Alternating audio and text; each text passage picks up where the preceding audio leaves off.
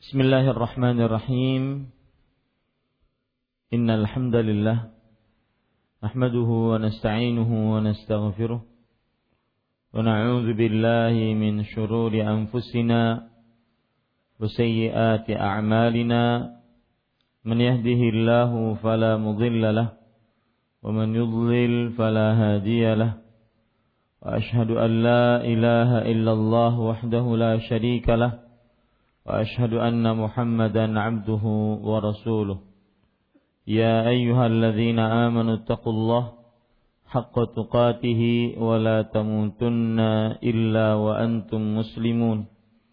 يا أيها الناس اتقوا ربكم الذي خلقكم من نفس واحدة وخلق منها زوجها وبث منهما رجالا كثيرا ونساء واتقوا الله الذي تساءلون به والأرحام إن الله كان عليكم رقيبا.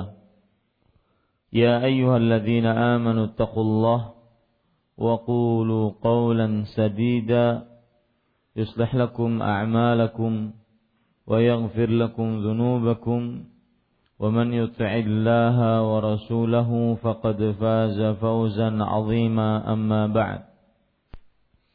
فإن أصدق الحديث كتاب الله وأحسن الهدي هدي محمد صلى الله عليه وعلى آله وسلم وشر الأمور محدثاتها وكل محدثة بدعة وكل بدعة ضلالة وكل ضلالة في النار Alhamdulillah kita bersyukur pada Allah Subhanahu wa taala pada hari ini Rabu pagi setelah sholat subuh 3 Zulqa'dah 1438 Hijriah kita duduk bersama mengkaji kembali kitab Fiqhul Ada'iyati wal Adhkar fikih doa dan zikir yang ditulis oleh Fadilatul Syekh Dr. Saleh Dr. Abdul Razak bin Abdul Muhsin Al-Abbad hafizahullahu taala. Salawat dan salam semoga selalu Allah berikan kepada Nabi kita Muhammad sallallahu alaihi wa ala alihi wasallam pada keluarga beliau, para sahabat serta orang-orang yang mengikuti beliau sampai hari kiamat kelak. Dengan nama-nama Allah yang husna dan sifat-sifat yang ulia kita berdoa Allahumma a'inna ala zikrika wa syukrika wa husni ibadatik Wahai Allah tolonglah kami untuk senantiasa berzikir kepadamu, beribadah, bersyukur ke atas nikmat-nikmatmu dan beribadah yang baik kepadamu. Amin ya rabbal alamin. Bapak Ibu, saudara-saudari yang dimuliakan oleh Allah Subhanahu wa taala, pada kesempatan kali ini kita masih membicarakan bab yang ke-34 madlulu wa makna kalimat tauhid la ilaha illallah. Indikasi dan makna kalimat tauhid la ilaha illallah. Dan sebagian dari bab ini permulaannya sudah kita baca. Para ikhwah, Bapak Ibu, saudara-saudari, saya ingin mengingatkan setiap Selasa pagi atau Rabu pagi maksud saya adalah kajian rutin membaca kitab fikih fikih doa dan zikir. Dan fikih doa dan zikir ini sebagaimana namanya dia adalah kitab yang membicarakan tentang tata cara, adab, pemahaman, tatkala berzikir dan berdoa. Dan kalau kita perhatikan apa yang sudah kita pelajari dari mulai bab yang pertama sampai bab yang ke-33 maka semuanya berkaitan dengan zikir kepada Allah. Di awal-awal bab penulis menyebutkan tentang keutamaan berzikir, Kemudian setelah itu penulis menyebutkan tentang zikir yang paling utama ya antaranya Al-Qur'an kemudian setelah itu empat ucapan yang sangat utama Subhanallah, Alhamdulillah, wa la ilaha illallah, wallahu akbar. Kemudian setelah itu penulis menyebutkan tentang keutamaan zikir dengan la ilaha illallah sebagai rincian dari empat kalimat tadi. Kemudian sampai kepada syarat-syarat la ilaha illallah. Kemudian sekarang baru kita membicarakan tentang indikasi dan makna kalimat tauhid la ilaha illallah. Indikasi di sini maksudnya adalah sesuatu yang ditunjuki oleh kalimat tauhid. Kemudian makna di sini berarti kita membicarakan tentang apa makna dari la ilaha illallah. Kalimat tauhid ini. Dan Para ikhwan yang dirahmati oleh Allah Subhanahu wa taala, kita langsung masuk kepada bab 34 ini. Tidak mengapa kita mengulang dari awal bab sebagai pengingatan kembali. Penulis Hafizahullah taala berkata, "Inna kalimat at-tauhid la ilaha illallah allati hiya khairu dzikri wa afdaluhu wa akmaluhu la takunu maqbulatan 'inda Allah bi mujarrad talaffuzi biha bil lisani faqat." Sungguh kalimat tauhid la ilaha illallah adalah sebaik-baik zikir paling utama dan paling sempurna. Namun ia tidak diterima di sisi Allah Subhanahu wa taala sekedar diucapkan dengan lisan tanpa menegakkan hakikat indikasinya. Hakikat indikasinya. Maksud indikasi adalah yang ditunjuki oleh kalimat tauhid eh, kalimat tersebut. Ya, maksud indikasi adalah sesuatu yang ditunjukkan oleh kalimat tersebut. Jadi ucapan ini adalah ucapan yang agung, zikir yang paling utama, zikir yang paling sempurna. Tetapi tidak bermanfaat kalau seandainya di dalam kehidupan sehari-hari apa yang ditunjukkan atau konsekuensi dari zikir ini tidak dikerjakan, maka ini tidak bermanfaat. Duna qiyamin minal abdi bihaqiqati madluliha. Tanpa menegakkan hakikat indikasinya. Wa tatbiqu wa tatbiqun di asasi maqsudiha min nafi syirk wa isbatil wahdaniyati lillah menerapkan asas maksudnya berupa penafian syirik dan penetapan keesaan bagi Allah Subhanahu wa taala. Inilah yang ditunjuki oleh kalimat tauhid yaitu meniadakan kesyirikan dan menetapkan pengesaan ibadah hanya untuk Allah Subhanahu wa taala. Ini kalimat ini indikasi dari kalimat tauhid. Dua, meniadakan kesyirikan dan menetapkan ibadah hanya untuk Allah. Itu indikasi dari kalimat tauhid. Meniadakan kesyirikan dan menetapkan ibadah untuk Allah Subhanahu wa taala semata. Dan harus harus ada meniadakan kesyirikan. Tidak tidak cukup orang hanya beribadah kepada Allah semata kemudian dia tidak meniadakan kesyirikan. Dia tidak berlepas diri dari kesyirikan dan pelaku-pelakunya. Dia mungkin ragu Mungkin pelaku kesyirikan itu betul.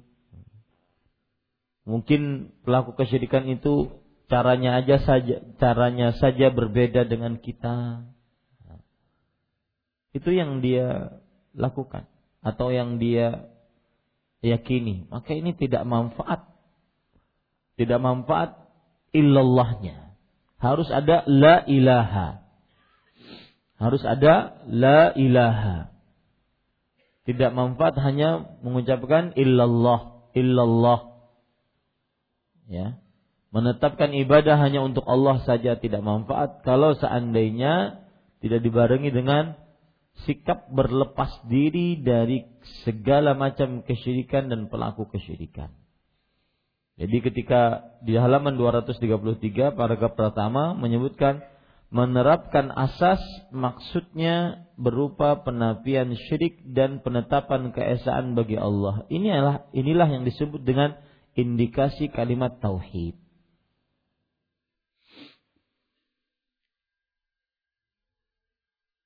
ma'al i'tiqadil jazim lima tadammanathu min dzalika wal 'amalu bih.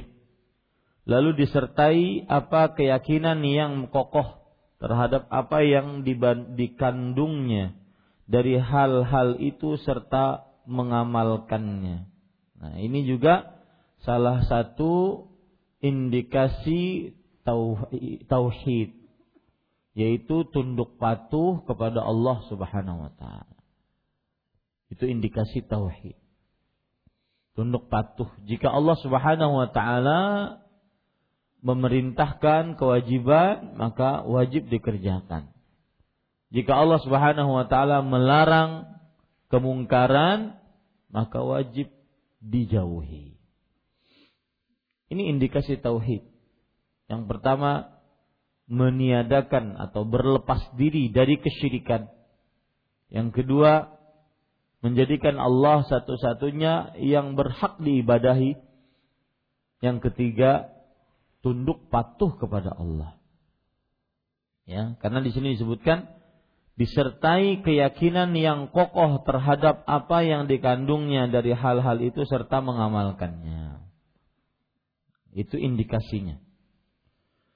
Fabidzalika yakunul 'abdu musliman haqqa. Dengan demikian maka seorang hamba menjadi muslim sejati.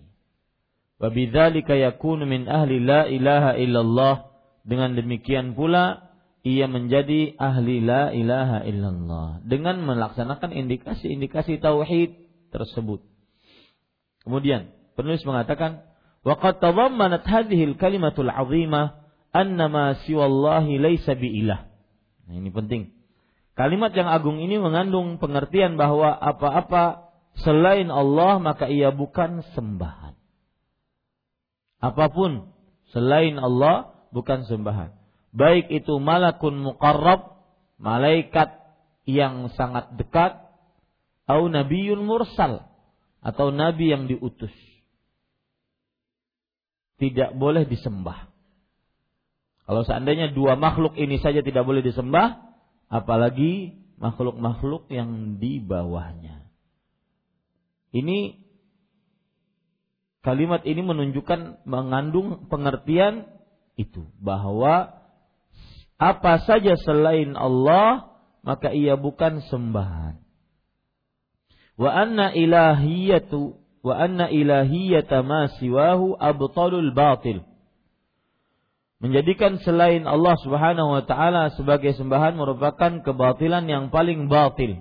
Kenapa batil? Karena arti batil itu kan artinya rusak, menempatkan sesuatu tidak pada tempatnya. Kenapa batil? Karena menjadikan yang tidak mendengar, yang tidak melihat, yang tidak mengetahui sebagai sembahan. Ya. Sebagai sembahan. Makanya dia batil, meletakkan sesuatu tidak pada tempatnya. Menjadikan yang tidak bisa mengabulkan doa sebagai sembahan menjadikan yang tidak bisa memiliki apa-apa sebagai sembahan. Ya. Bagaimana ayat-ayat yang disebutkan nanti oleh penulis. Kemudian penulis mengatakan wa wa isbataha adlamul zulm. Menetapkannya yaitu menetapkannya sebagai ilah selain Allah sebagai ilah maka ini bentuk kezaliman yang paling terbesar wa muntahad dhalal dan puncak kesesatan. Sama tadi penjelasannya. Kenapa disebut kezaliman yang paling besar? Karena menjadikan yang tidak berhak untuk disembah dijadikan disembah. Menjadikan yang tidak pantas untuk dimintai dimintai. Menjadikan yang tidak pantas untuk berdoa kepadanya berdoa kepadanya. Nah, ini benar-benar kezaliman namanya. Meletakkan sesuatu tidak pada tempatnya. Makanya Allah berfirman, "Inna syirka la zulmun azim." Sesungguhnya kesyirikan adalah sungguh perbuatan kezaliman yang sangat besar. Kenapa? Karena meletakkan ibadah tidak pada tempatnya, tidak pada yang berhak diibadahi. Makanya disebut dengan kezaliman. Qala Allah Ta'ala, Allah Subhanahu wa taala berfirman, "Wa man adhallu mimman yad'u min dunillah man la yastajibu lahu ila yaumil qiyamah wa hum an du'aihim ghafilun." Wa idza husyira an-nasu kanu lahum a'daan wa kanu bi'ibadatihim kafirin. Artinya dan siapakah yang paling sesat daripada mereka yang menyeru selain Allah yang tidak menyambut untuknya hingga hari kiamat. Maksudnya tidak mengabulkan doanya hingga hari kiamat. Ini di sini disebutkan oleh Allah orang yang paling tersesat adalah orang yang melakukan kesyirikan. Kenapa disebut sesat? Karena tadi meletakkan sesuatu tidak pada tempatnya. Maka orang yang paling sesat orang yang melakukan kesyirikan, hilang akalnya itu. Yang melakukan kesyirikan, yang penting anak saya sembuh, mau berobat ke mana saja, yang penting saya dapat pekerja, saya dapat harta, mau dengan cara bagaimana saja. Mau itu dengan percaya kepada dukun, jimat, santet, guna-guna, pelet, tukang ramal, hilang akalnya. Ya. Waman awallu Siapakah yang paling yang lebih sesat dibandingkan yang mensyirikan Allah Subhanahu wa taala? Mana akal orang yang memakai cincin yang diraja sehingga mendatangkan kekebalan atau mendatangkan kekayaan? Mana akalnya? Mana akalnya orang yang percaya kepada dukun yang dukun tersebut lima menit kemudian setelah ditanya dia tidak tahu apakah sakit gigi atau tidak, apakah hidup atau mati. Mana akalnya orang seperti ini? Mana akalnya orang yang orang yang meminta kepada orang yang sudah mati? Padahal yang sudah mati tersebut masih mengharapkan doa dari orang yang sudah meninggal, dari orang yang masih hidup. Mana akalnya? Ini semuanya adalah man adallu. Siapakah yang paling sesat? Ini siapakah ini bukan untuk bertanya. Kata-kata siapakah ini untuk pengingkaran Soalun ingkari. Bertanya, pertanyaan untuk pengingkaran namanya. Dan siapakah paling sesat? Daripada yang mereka daripada mereka yang menyeru selain Allah yang tidak mengabulkan untuknya hingga hari kiamat. Ini termasuk jenis kesesatannya. Jenis ketidakberakalan orang-orang melakukan orang-orang yang melakukan kesyirikan. Yaitu sudah tahu tidak dikabulkan doanya, masih minta. Sudah tahu tidak bisa mengabulkan doa, masih meminta. Kita saja, kalau seandainya kita ingin minta kepada seseorang, maka kita mencari mana yang paling berkecukupan agar dapat untuk memberikan permintaan kita. Ini kalau dalam perkara dunia. Meskipun meminta-minta tercela ya. Tetapi tidak tercela orang yang diberikan hadiah. Nah, orang ini mencari orang yang tidak sanggup untuk mencukupi dirinya. Ya, dia mintai kepada orang tersebut. Nah, ini hilang akalnya. Dia tinggalkan orang yang berkecukupan, yang kaya, raya, mewah, megah, rumah mobilnya. Dia tinggalkan itu. Nah, ini namanya sesat dan hilang akalnya. Tidak bisa mengabulkan sampai hari kiamat. Bukan hanya sesekali, tidak bisa mengabulkan. Yang lebih luar biasa lagi wahum an du'aihim ghafilun. Dan sembahan-sembahan selain Allah layak dan mereka lalai atas eh, atas doa-doa mereka. Maksudnya sembahan-sembahan selain Allah lalai.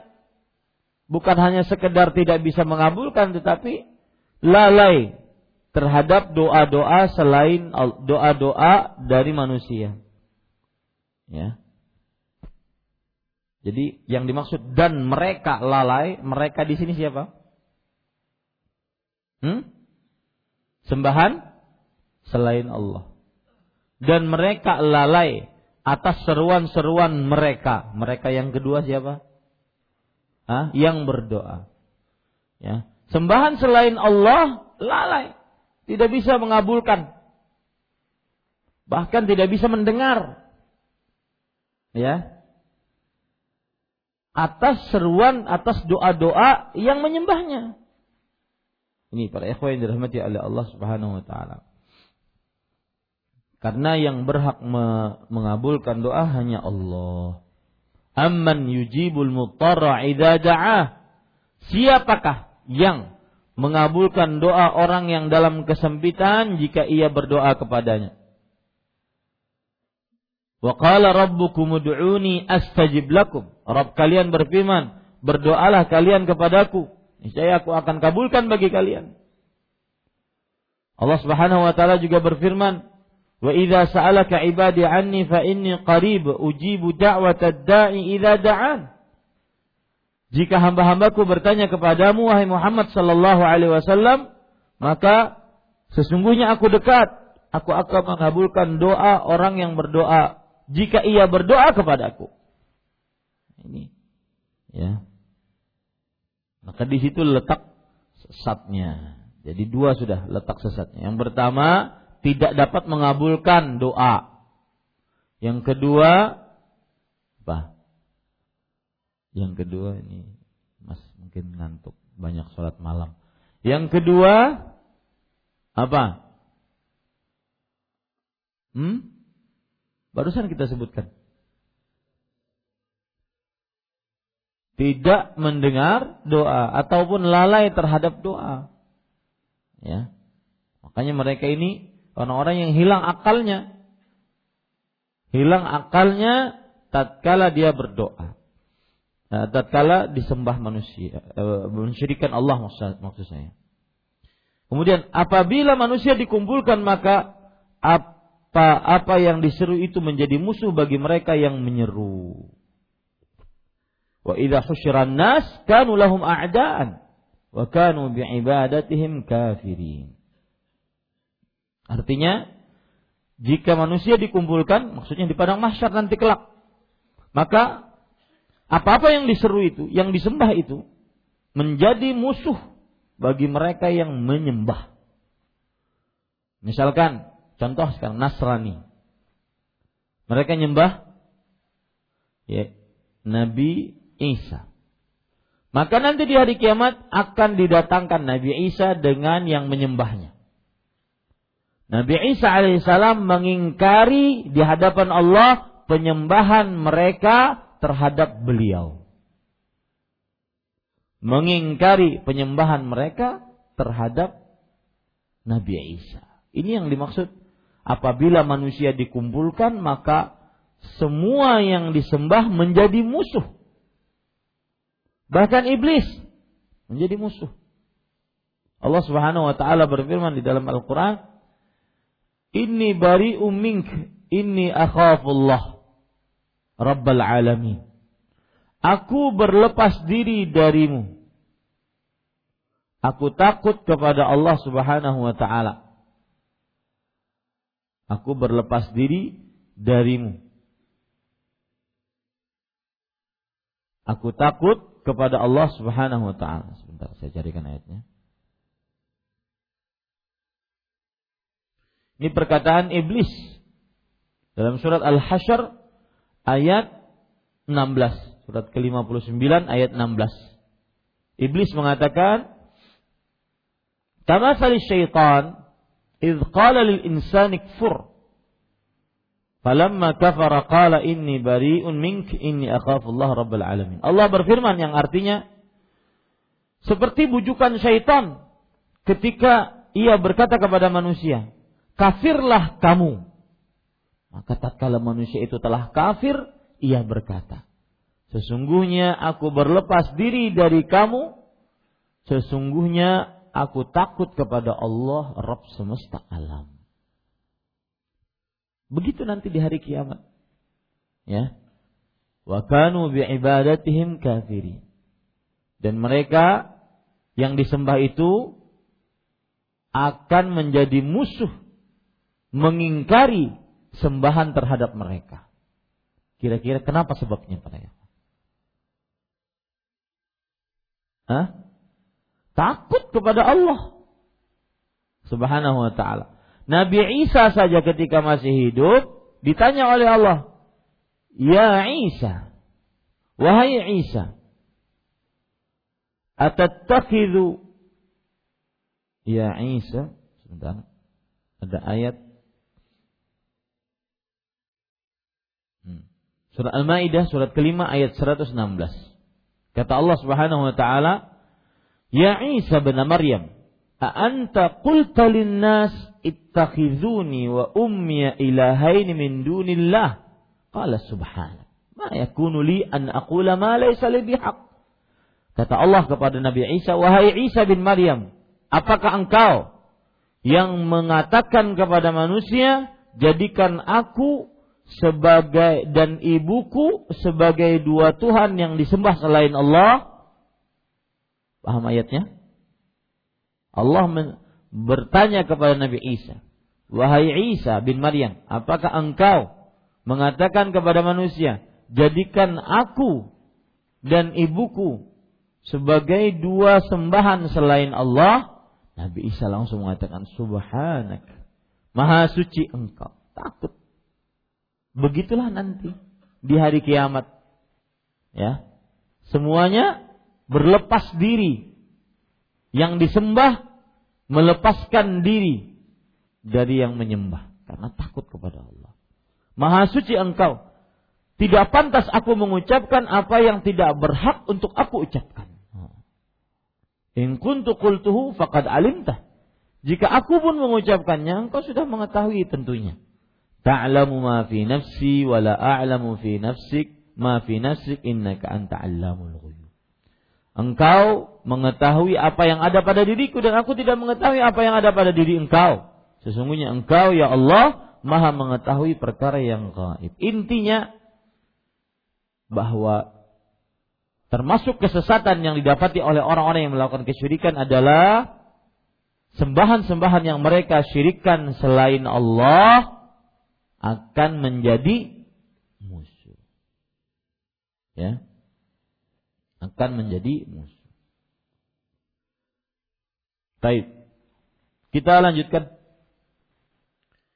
Itu tadi dalam surat Al-Ahqaf ayat 5 sampai 6. Jadi dalam ayat surat Al-Ahqaf ayat 5 sampai 6 ini ada tiga kesesatan yang paling sesat karena kesyirikan yang mereka lakukan. Yang pertama apa? Berdoa kepada sembahan yang tidak bisa mengabulkan. Yang kedua, berdoa kepada sembahan yang lalai, tidak mendengar doa mereka. Sebagaimana firman Allah Subhanahu wa taala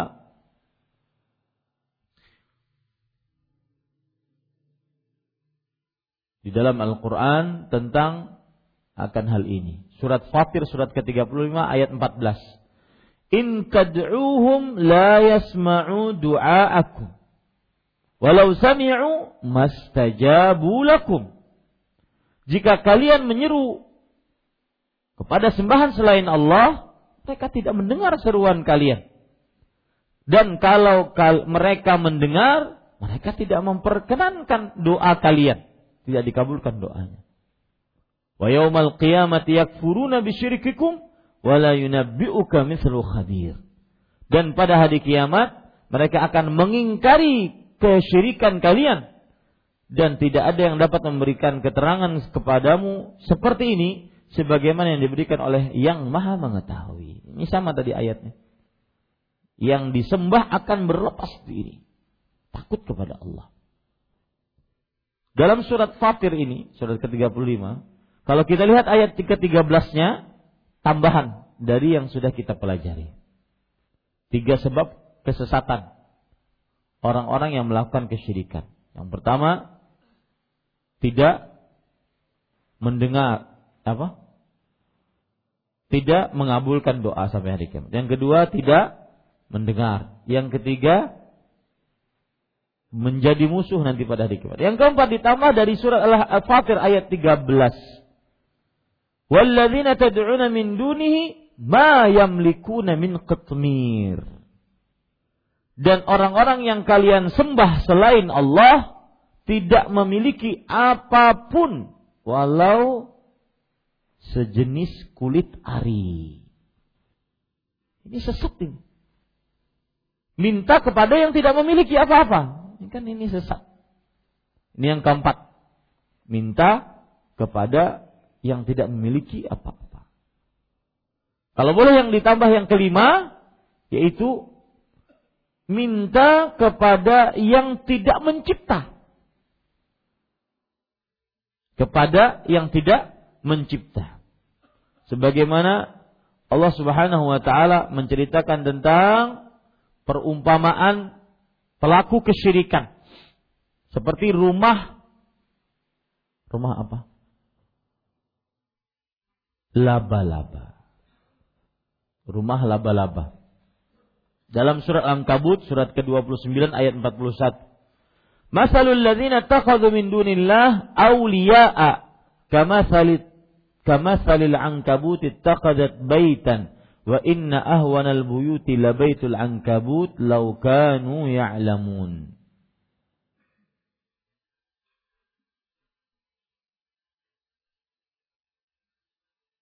Oh bukan, bukan angkabut. Saya salah hewannya uh, hewannya adalah lalat. Ya, lalat. Dalam surah Al-Hajj surat ke-22 ayat 73. Angkabut terakhir nanti. Surat ke-22 ayat 73. Ya ayuhan nas duriba masalun fastami'u lah. Innal ladzina tad'una min dunihi min dunillah lan yakhluqu dzubaban walau ijtama'u lah wa in yaslubuhum dzubabu syai'an la yastanqidhuhu min dha'fa talib wal matlub. Hai manusia telah dibuat perumpamaan, maka dengarkanlah olehmu perumpamaan tersebut. Sesungguhnya segala yang kalian sembah selain Allah sekali-kali tidak dapat mencipta walau seekor lalat pun. Walaupun mereka bersatu mencipta, nggak bisa. Nah, ini kesesatan yang kelima yang dimiliki pelaku kesyirikan yaitu menyembah kepada zat yang tidak bisa mencipta. Tidak bisa mencipta. Yang keempat tadi apa para ikhwah? Menyembah kepada yang tidak memiliki apa-apa. Walau setipis kulit ari ini kulit ari ini kalau kita buka, yang terkelupas kulit itulah kulit ari. Kalau ada kurma, ya, ketmir itu sebenarnya dari kata-kata biji kurma. Ya, biji kurma di atasnya itu ada ketmir yang menempel dengan biji itu. Kalau dibuka, maka sangat tipis. Itulah kulit ari. Setipis itu, seringan itu, sembahan selain Allah tidak memilikinya. Kok disembah? Ya. Bahkan kadang orang mati disembah. Ya kan? Hilang akalnya. Kemudian yang kelima tadi yang barusan kita baca yaitu sembahan selain Allah dan ini menunjukkan kesesatan pelaku kesyirikan adalah meminta menyembah kepada yang tidak mencipta. Makanya salah satu keistimewaan dan tidak dimiliki oleh selain Allah yaitu Allah bernama Al-Khaliq yang Maha Pencipta yang mempunyai sifat khalq yang menciptakan. Ya, yang menciptakan. Dan para ikhwan yang dirahmati oleh Allah Subhanahu wa taala, kalau seandainya orang bernama Abdul Khaliq, maka tidak boleh dipanggil dengan Khaliq. Tetapi dipanggil dengan Abdul Khaliq. Kenapa? Karena tidak ada Khaliq selain Allah. Kalau Abdul Rahim masih boleh Rahim. Kalau Abdul Aziz masih boleh Aziz. Tapi ada nama-nama yang tidak pantas kecuali yang bernama eh, kecuali Allah yang bernama itu. Abdul Rahman, Abdul Razak, Abdul Khaliq. Maka ini tidak pantas dipanggil kecuali dengan ada kata abad di dalamnya.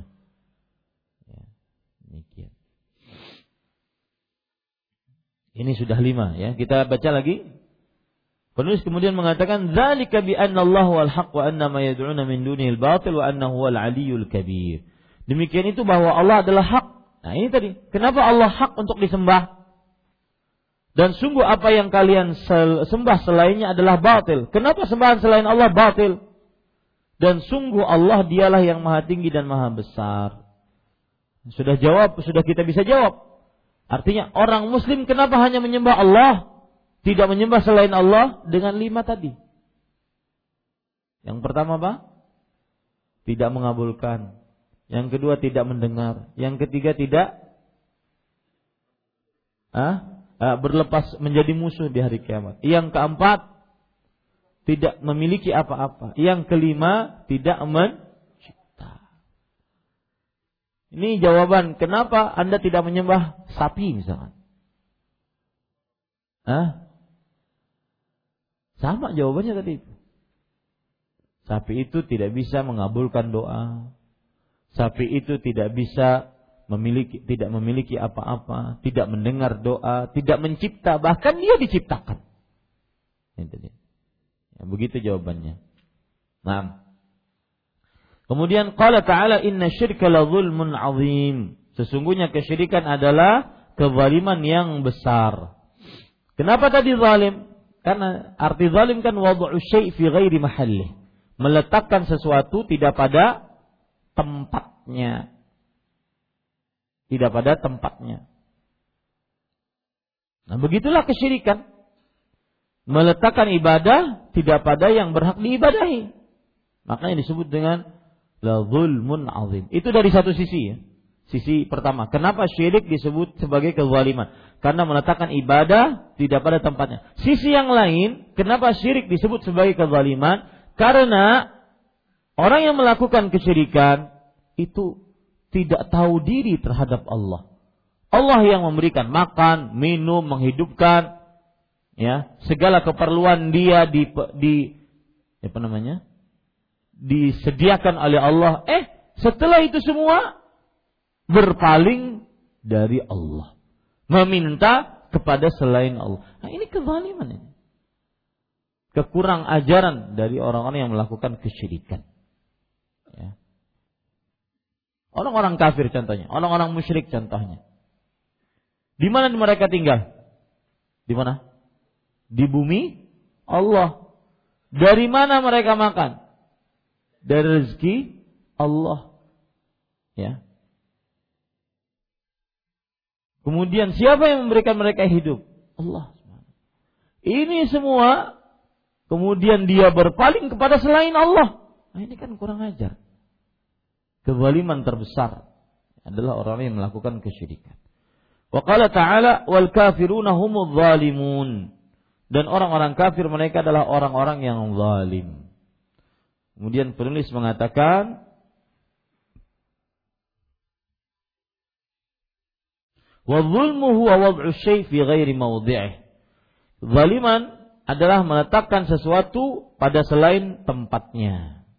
Wala raiba anna sarfal ibadati li ghairi llahi zulm. Dan tidak diragukan maka tidak diragukan lagi mengalihkan peribadatan kepada selain Allah adalah sebuah kezaliman. Li'annahu wad'un laha fi ghairi karena ia meletakkan sesuatu pada selain tempatnya. Bal innahu azlamu zulm wa akhtarhu bahkan ia adalah kezaliman yang paling zalim dan paling berbahaya ini dulu para ikhwan yang dirahmati Allah sebagai pengulangan mungkin sebelumnya sudah sampai di sini juga ya insyaallah pada pekan depan kita akan lanjutkan. Wallahu alam. Sallallahu Nabi Muhammad walhamdulillahi rabbil alamin. Subhanakallah bihamdik asyhadu an la ilaha illa anta astaghfiruka wa atubu ilaik. Wassalamualaikum warahmatullahi wabarakatuh.